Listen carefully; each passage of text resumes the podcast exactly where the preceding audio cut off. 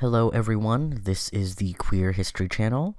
I am your host, Blythe Smith, with all of the most fascinating queer history news. Um, the last episode discussed issues around terminology and how people self identify and using their terms versus modern terms based on how they describe themselves. Um, so go and listen to that uh, because it does affect how we refer to people within this podcast. This week, uh, we'll be covering some more recent history, and some of it is currently going on, so it's a hot topic. Um, the issue of the United Methodist Church and the essentially anti-gay um, legislature within their book of discipline. So, and per usual, all my sources will be listed in the description. So, in 1972, post Stonewall, um, the General Conference added a lot of different things that were um, homophobic, um, and for and so while they were simultaneously welcoming of other sexualities, the Book of Discipline also said they were not.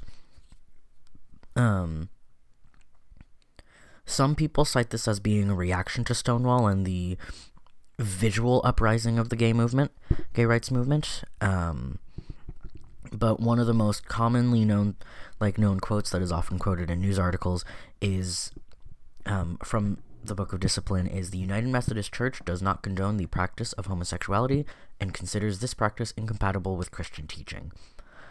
Um, and this was something that did not go over well with a lot of people within the Methodist Church because there's a reason why there's jokes about Methodists being the most chill. Because overall, congregations, they don't really care. Um, but yeah, so all of the things that were kind of added in to the Book of Discipline made it so clergy could not be what they considered a practicing homosexual. Um, and if they were gay, they were essentially kicked out um, and not allowed to be clergy. Um, some people um, had their essentially their license to be clergy revoked, and they were no longer allowed in the church. Um, and in reaction to this, an organization that was originally called uh, yeah in July 1975. This is coming from their their own history statement. In July 1975, the United Methodist Gay Caucus was organized in Illinois. Um, it was later renamed Gay United Methodists, uh, and then later they were named into what they're still currently named affirmations. Um,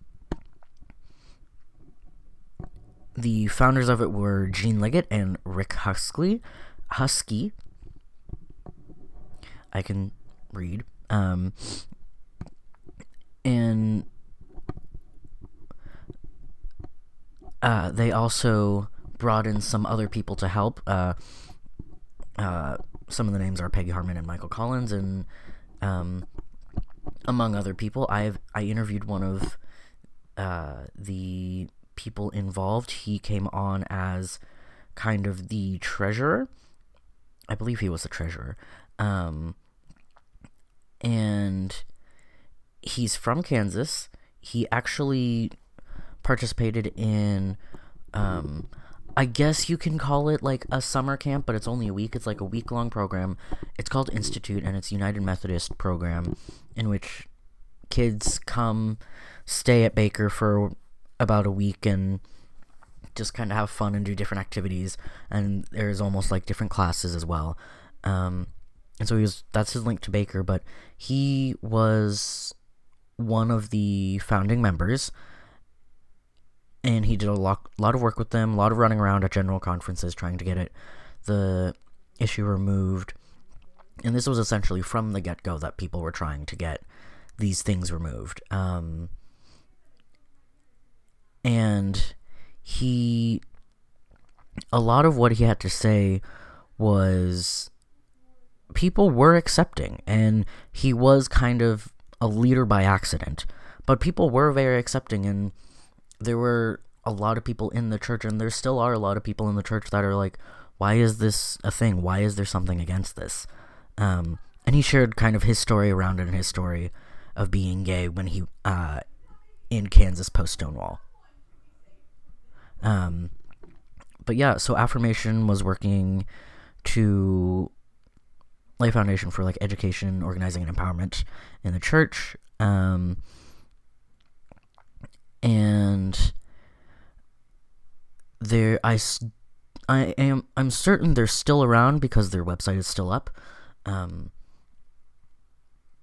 and so, gen- like, since then, every year there's been an attempt to get the general conference to change these things. And recently,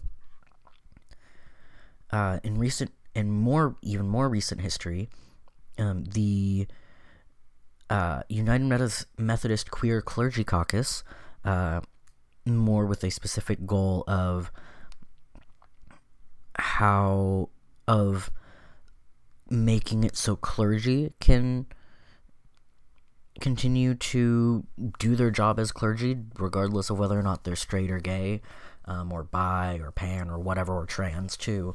Um, and they proposed at this most recent general conference, which was in February uh, of 2019, uh, so this year, um, at the most recent general conference, they proposed what was called the Simple Plan and it's called the simple plan because literally all it was was like let's remove the language that's homophobic.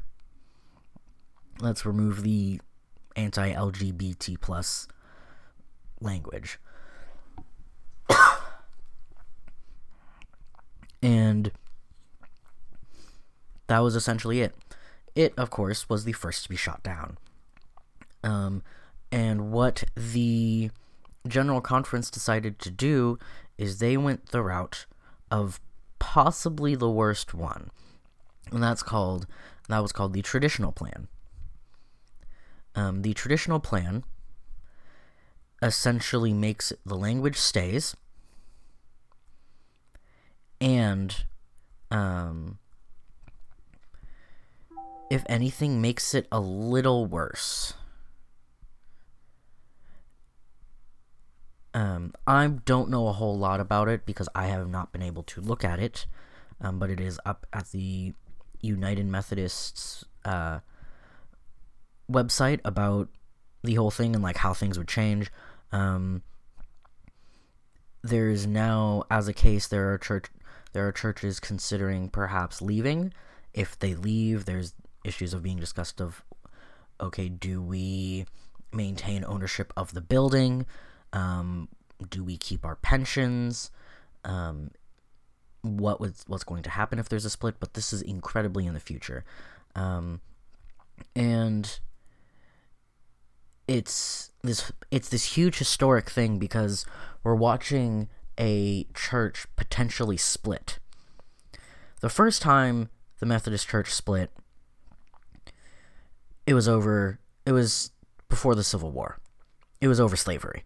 That was that's the reason why they're called the it's called the United Methodist Church because it came back together. Um, but yeah, the first time the United Methodist Church split, it was over slavery.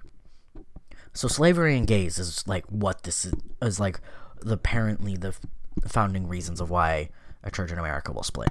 But the thing is, the United Methodist Church isn't just an American church. There's Methodists all over the world um, there's church, United Methodist churches in Africa and Europe, um, and I think a couple in Asia as well. Um, but a bulk of the churches that usually show up at the General Conference are um, American. Surprise, surprise.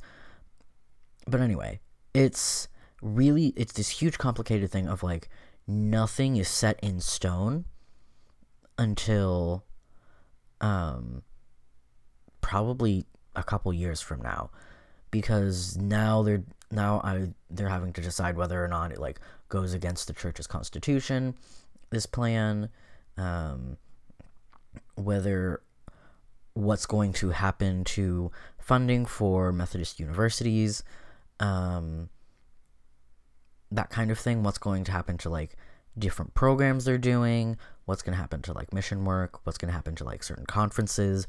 How are conferences going to be rearranged if something were to happen? Um, these are all pensions, of course. These are all things that are being discussed.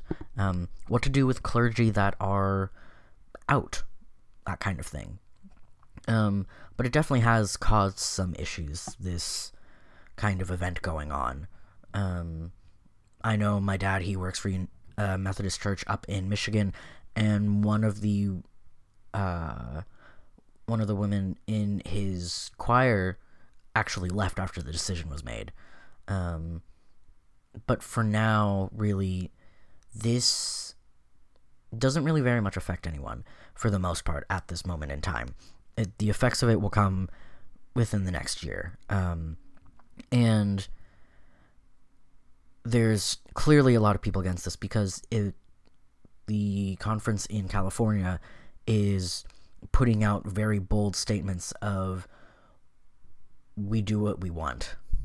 Um, as a whole, the, the like congregation of United Methodist churches are okay with this. So, um, but yeah, this this was this week's episode of Queer History with more recent history, talking about the United Methodist Church and how and like all of the issues around like homophobia and its most recent history. There might be so it's a little bit of a current events podcast today. So there might be an update later on this is the queer history channel